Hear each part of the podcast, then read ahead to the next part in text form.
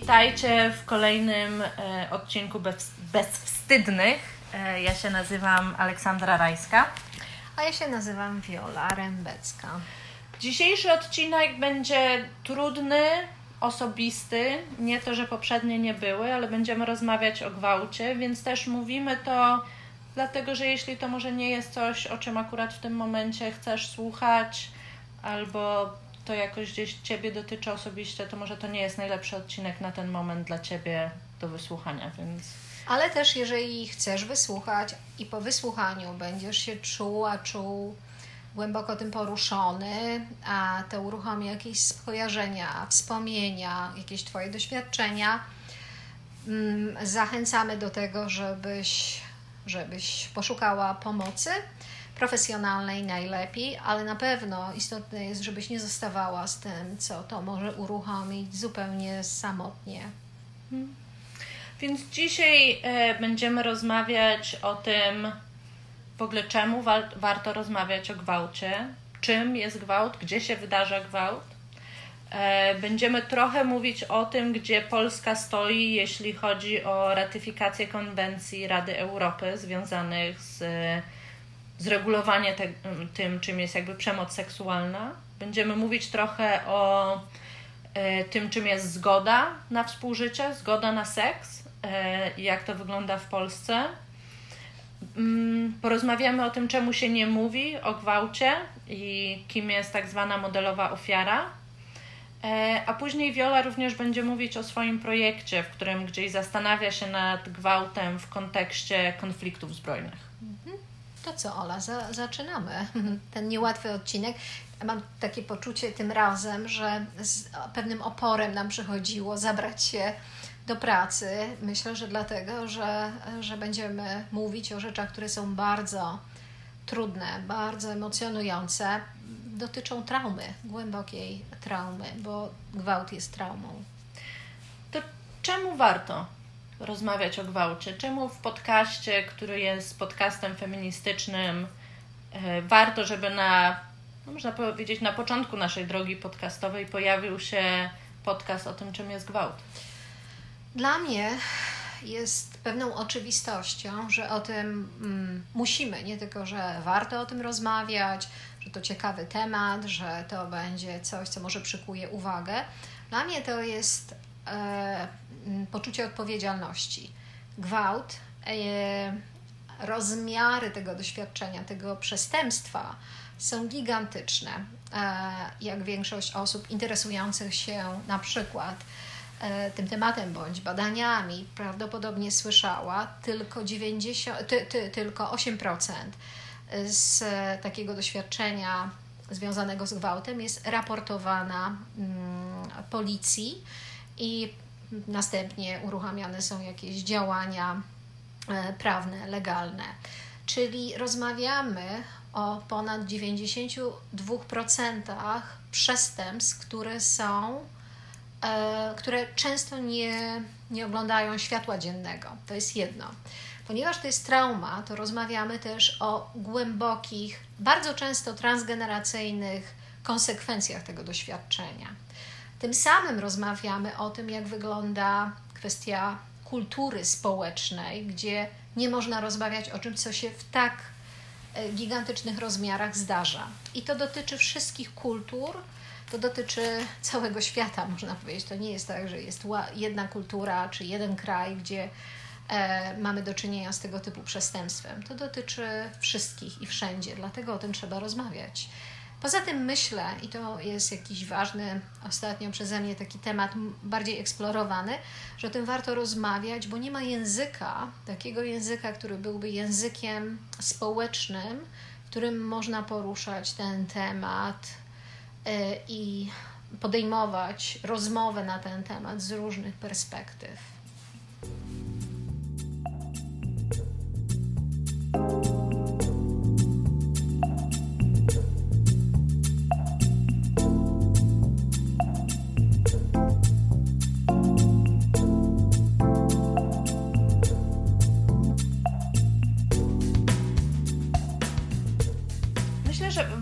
Pomyśleć o tym, gdzie e, Polska stoi, jeśli chodzi o myślenie o gwałcie, tak? Więc Polska jest jednym z 23 krajów, które ratyfikowały tak zwaną konwencję stambulską Rady Europy, e, która od, mówi o gwałcie jako o stosunku seksualnym czy jakichkolwiek tak zwanych innych czynnościach seksualnych, które się wydarzają bez zgody dwóch stron. I Amnesty International Polska we wrześniu tego roku, wrześniu 2019 roku, rozpoczęło taką akcję, która się nazywa Tak to miłość. I gdzieś tam Amnesty zastanawia się nad tym, tak, czym jest właśnie zgoda na współżycie, tak, że milczenie to nie jest wyrażanie zgody, tak, że to, że ktoś nie powie nie temu, co się wydarza, to też nie jest zgoda. I można powiedzieć w niektórych krajach, tak, na przykład w Irlandii już od 1981 roku w ten sposób jest definiowany gwałt, tak, ale to nie jest uniwersalne we wszystkich miejscach, tak. W bardzo wielu miejscach sposób, w jaki definiujemy gwałt, to definiujemy gwałt jako przemoc, ale przemoc fizyczną, tak, czyli że to nie może być Czyli, że jeśli nie ma siniaków, nie ma obrażeń cielesnych, to znaczy, że nie ma gwałtu, tak? E, więc jakoś gdzieś myślę, że warto jest myśleć też o tym, tak? W, na blogu Co z tym seksem w 2018 roku autorka pisze o tym, jakby czym jest zgoda na seks, tak? I że ona musi być entuzjastyczna, musi być dobrowolna, świadoma, do odwołania i szczegółowa, tak? Mhm. Czyli, że jeśli ja się decyduję na to, że chcę tak, jak, w jakikolwiek sposób być w takiej sytuacji intymnej z kimś, tak, to muszę wyrazić swoją zgodę w sposób entuzjastyczny, tak? Muszę nie być pod wpływem narkotyków, alkoholu, być w stanie tak naprawdę podjąć taką decyzję, tak? Być świadomą tego, co podejmuję. Nie mogę być pod presją, żeby podjąć taką decyzję, tak? Czyli jeśli to jest mój przełożony, jeśli to jest osoba, która ma nade mną mhm. kontrolę, władzę w jakikolwiek sposób, tak?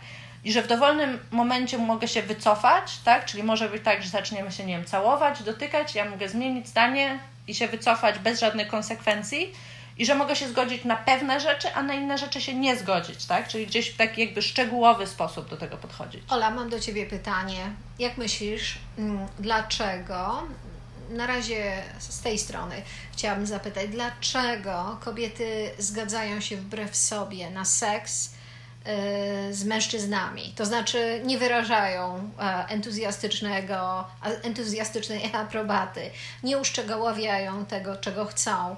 E, czasami są pod wpływem środków, różnego rodzaju środków, które powodują, że nie podejmują świadomej decyzji cały czas zadaję to pytanie, czemu się zgadzają na ten rodzaj mm, doświadczenia?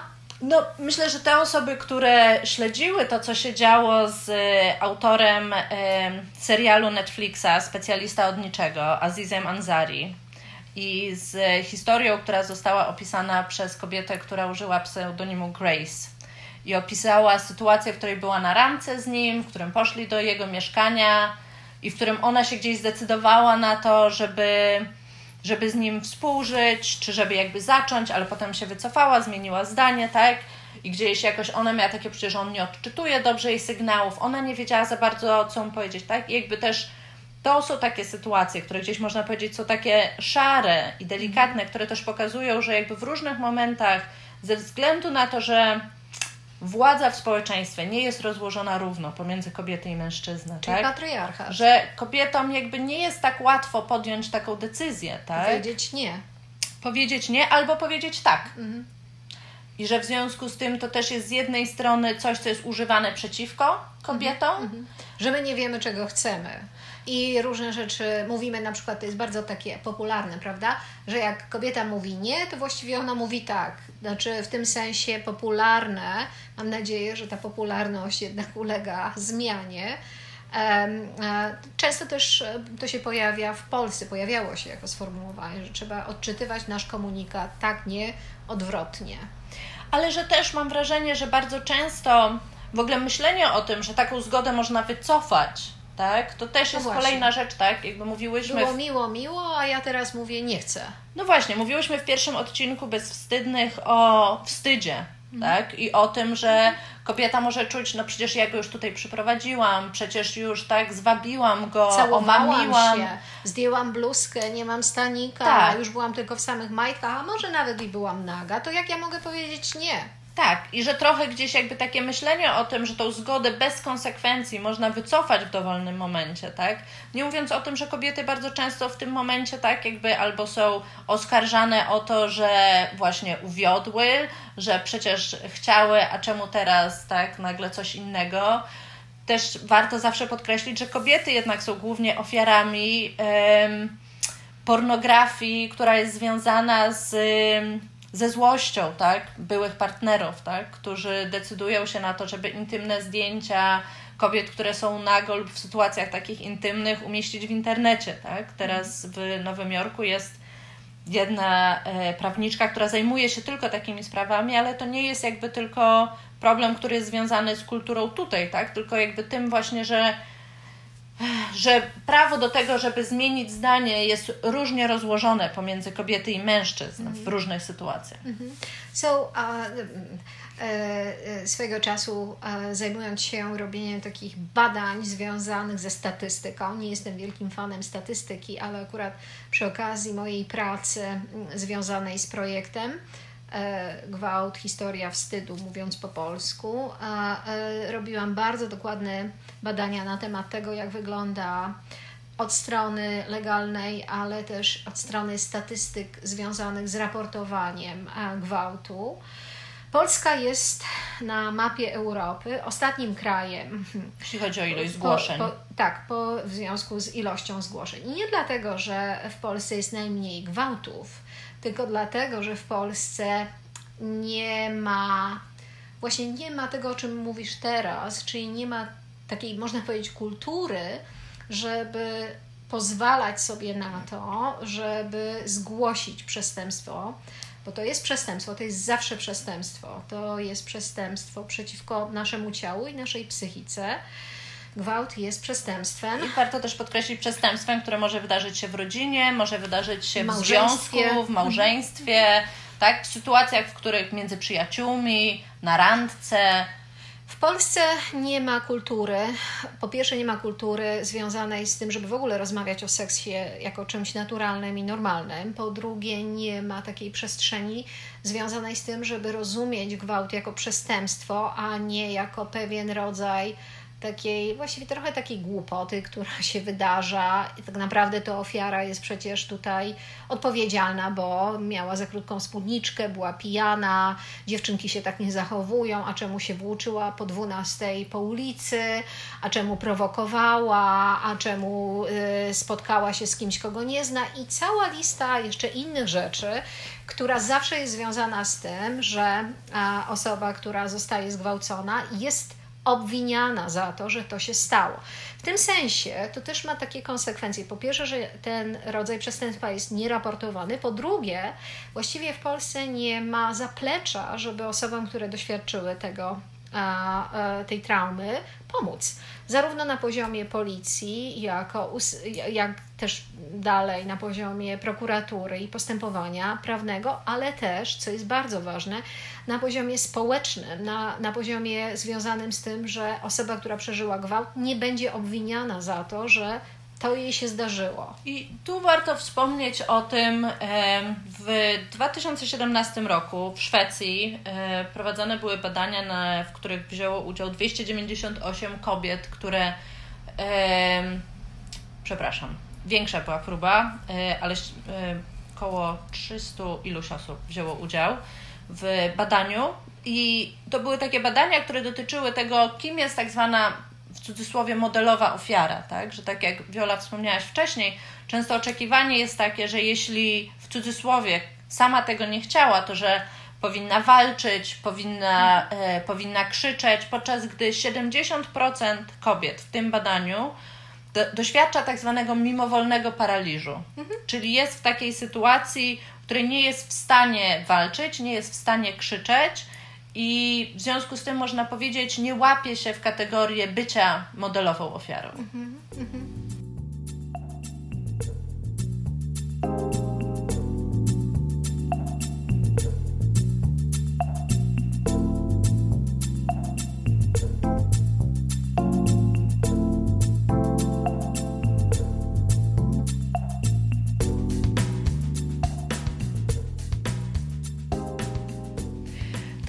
razie, jakie są pomysły, które do tej pory gdzieś się pojawiały, jeśli chodzi o to, w jaki sposób się zgodzić na seks, tak? Było dosyć głośno o takim artykule, który ukazał się 26 maja 2018 roku w Polityce, która, y, gdzie opisywana była aplikacja, y, która powstała w Szwecji do wyrażania zgody na seks, tak? Y, I gdzieś jakby ta aplikacja, jest aplikacja na telefon, która y, później w Rzeczpospolitej w czerwcu, 28 czerwca 2018 Anna Nowacka y, Isakson pisała o tym właśnie, że ta aplikacja stworzona w Szwecji koduje imiona, później tylko policja i prokuratura mogą, mogą wejść do tej aplikacji, że dwie osoby, które decydują się na współżycie, muszą w tej aplikacji, że tak powiem, zaznaczyć, tak? Jak szukałam tych artykułów, żeby je na nowo przeczytać, znalazłam bardzo wiele, znalazłam tekst fr we frondzie na pewno, który mówił o tym, że e, gdzieś jakby to jest jakiś taki szalony wymysł, e, żeby teraz tak jakby w taki bardzo można powiedzieć, mało romantyczny sposób, tak? Jakby brać telefon do ręki i przed stosunkiem wyrażać zgodę. Mhm. I myślę, że gdzieś bardzo łatwo jest się wyśmiewać z takich pomysłów. Mhm. Myślę, że jak się mówi o właśnie tak zwanej entuzjastycznej, dobrowolnej, werbalnej zgodzie na współżycie, to bardzo wiele osób zaczyna to ośmieszać, tak? Mhm. Podczas gdy tak naprawdę wtedy gdzieś pomijamy to, o czym, czym jest sedno gwałtu, czyli właśnie nie tylko to, że to jest przestępstwo, ale też, że to jest trauma. Mhm. I, I myślę, że gdzieś jakby badania i projekt, który Viola robi, jest gdzieś jakby takim mhm. no, niesamowitą ilustracją mhm. też tego. Więc tak się no zastanawiam, czy mogłybyśmy zacząć e, trochę rozmawiać o Twoim projekcie i o tym, e, o tym czym jest Twój projekt. Znaczy zacznę od końca, czyli e, wszystkie... Świetne miejsce.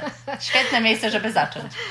E, wszystkie osoby, które będą w tym czasie, zapraszam, zapraszam serdecznie. Zapraszam 9 mm, e, listopada o pierwszej e, mm, w południe do Collegiate Church na drugiej Avenue w Nowym Jorku, gdzie będę prezentować mój projekt pod tytułem Rape a History of Shame w związku z prezentacją filmu The Rape of Racy Taylor. To jest końcówka, tak, bo do, do tego się odnoszę, ale zapraszam wszystkich, to jest otwarte zaproszenie dla osób, które będą w tym czasie w Nowym Jorku i chciałyby dowiedzieć się czegoś więcej na ten temat, czyli od końca. A początek jest taki, że e, ja pochodzę z rodziny, która przeżyła Holokaust, co jest dosyć typowe w Polsce.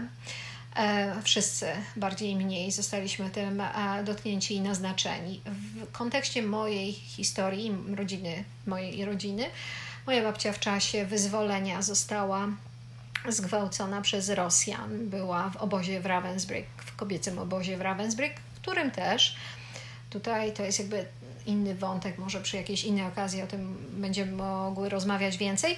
Był też, był też zorganizowany system świadczenia usług seksualnych, taki sex slavery dla, dla zarówno osób, które tam, że tak powiem, pracowały, ale też i dla e, Niemców. W każdym razie, wracając do babci, która e, przeżyła dwa lata w Ravensbrück, potem została zgwałcona.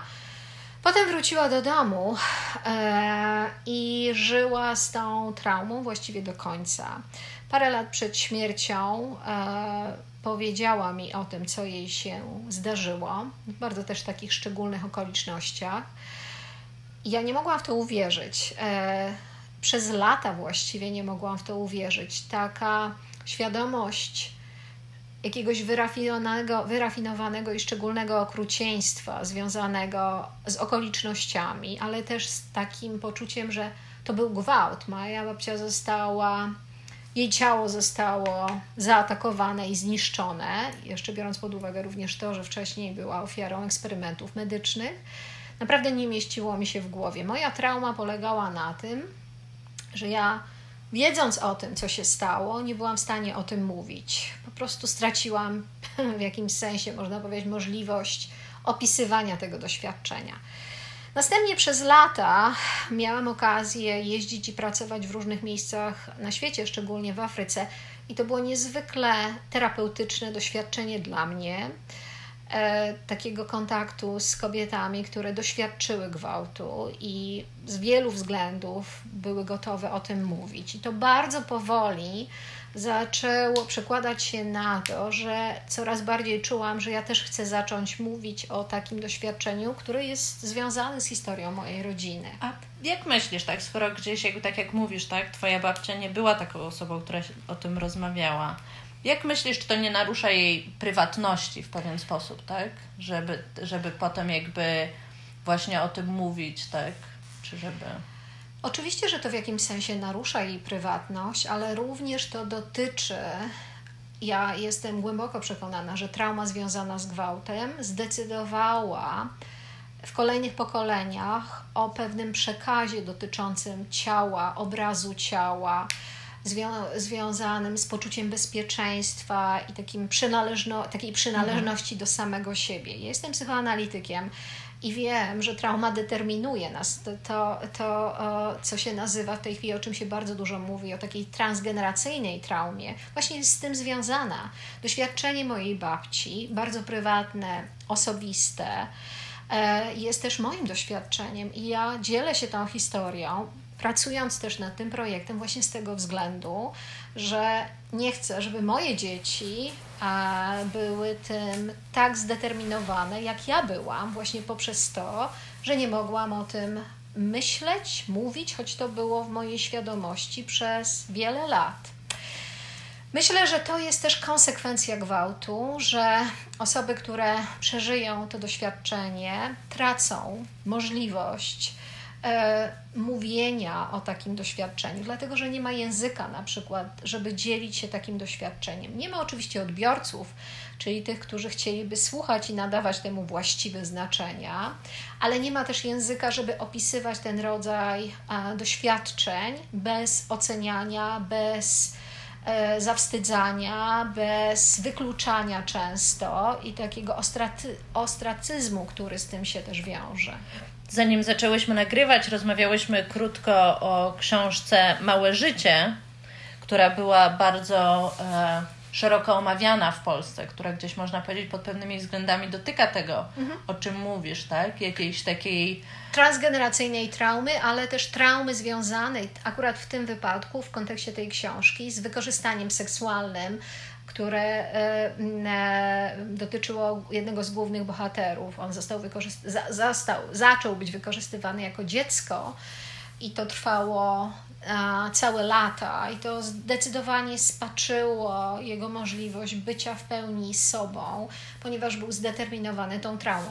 Bardzo pięknie, to jest jakby jeden przykład książek, książki, w której temat gwałtu i konsekwencji jest opisywany, ale też inna pozycja, e, pozycje właściwie, które dotykają tego trudnego tematu, e, są e, autorstwa Mikołaja Grünberga, który pisze o Holokauście i on wspomina w swoich książkach, to nie jest jakoś głęboko eksplorowane, a o tym, co się wydarzało, szczególnie jego książki są dedykowane Żydom, w sensie też mnie.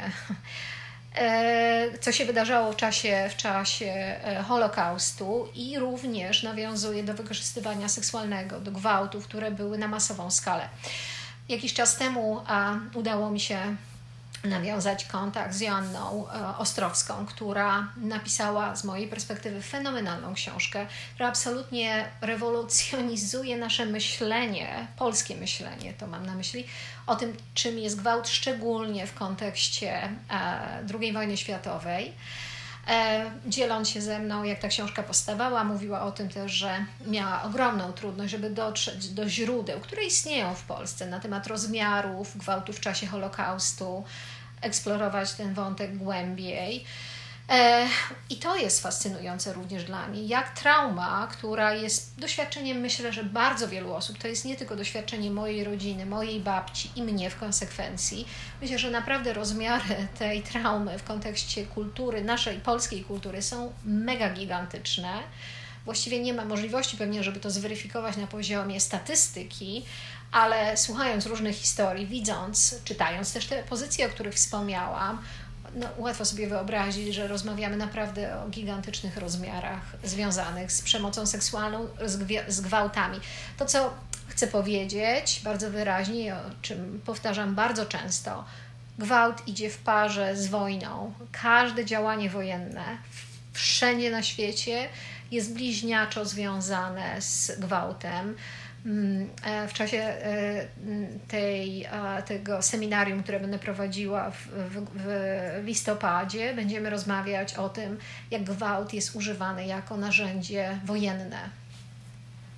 W jaki sposób, jeszcze tak się chciałam zapytać, e, w jaki sposób projekt, który teraz prowadziłaś i prowadziłeś w poprzednie lato, tak, wracając do Cały różnych czas źródeł, tak, tak, tak tak? Cały czas jaki... jest projekt, który się toczy, dlatego że rozmawiam cały czas na bieżąco, mam dostęp i z kolejnymi osobami spotykam się, słucham historii, też jakoś tam aktywnie działam w, w ramach organizacji, które zajmują się tym tematem. Nie, też, nie tylko w, w Stanach, bo to akurat nie jest najbardziej taki eksplorowany temat tutaj. W Europie Mukwege Foundation, dr Mukwege Foundation dr Mukwege 2018 e, dostał Nagrodę Nobla wraz z Nadią Murat, e, oboje za pracę na rzecz osób, które przeżyły gwałt w ramach działań wojennych. Doktor jest doktorem ginekologii w Kongo. Miałam okazję być w ich klinice, spędzić tam tydzień, widzieć jak wygląda praca tak, na, no, tak bazowo. Nadia Murat, Kurdyjka, która uciekła z, z niewoli ISIS i od paru lat jest takim adwokatem, który walczy o prawa kobiet i dzieci, które są w niewoli i są wykorzystywane jako sex slavery. W jaki sposób, jeszcze takie jedno pytanie mam, w jaki sposób widzisz tą pracę jako wpływającą na Twoje doświadczenie osobiste i na to, jak jakoś gdzieś inaczej podchodzisz, inaczej radzisz sobie z Wracając do tego, czego Ola zaczęłaś, ja mam łatwość w tej chwili powiedzieć: Nie chcę. Ja nie chcę seksu. To nie jest coś, na co jestem gotowa. Przestałam być bardzo miła, a stałam się bardziej jednoznaczna. Mam nadzieję też, że determinacja, z jaką pracuję nad tym tematem, czy w związku z tym tematem, będzie też pomocna moim dzieciom, które będą bardziej świadome samych siebie, swoich granic, swojego bezpieczeństwa i będą wybierać, co dla nich jest bezpieczne i wygodne i przewidywalne. Mam nadzieję też, że wstyd, bo wstyd jest jednym z najbardziej. To nie przypadek, że zdecydowałam się na taki tytuł mojego projektu Rape, A History of Shame, dlatego że wstyd jest jednym z najbardziej blokujących e, konsekwencji bycia zgwałconym. Oczywiście nie mówię w tej chwili o fizycznej stronie, bo to jest oczywiste, że ciało zostaje w jakimś sensie naruszone, czasami dosłownym sensie zniszczone.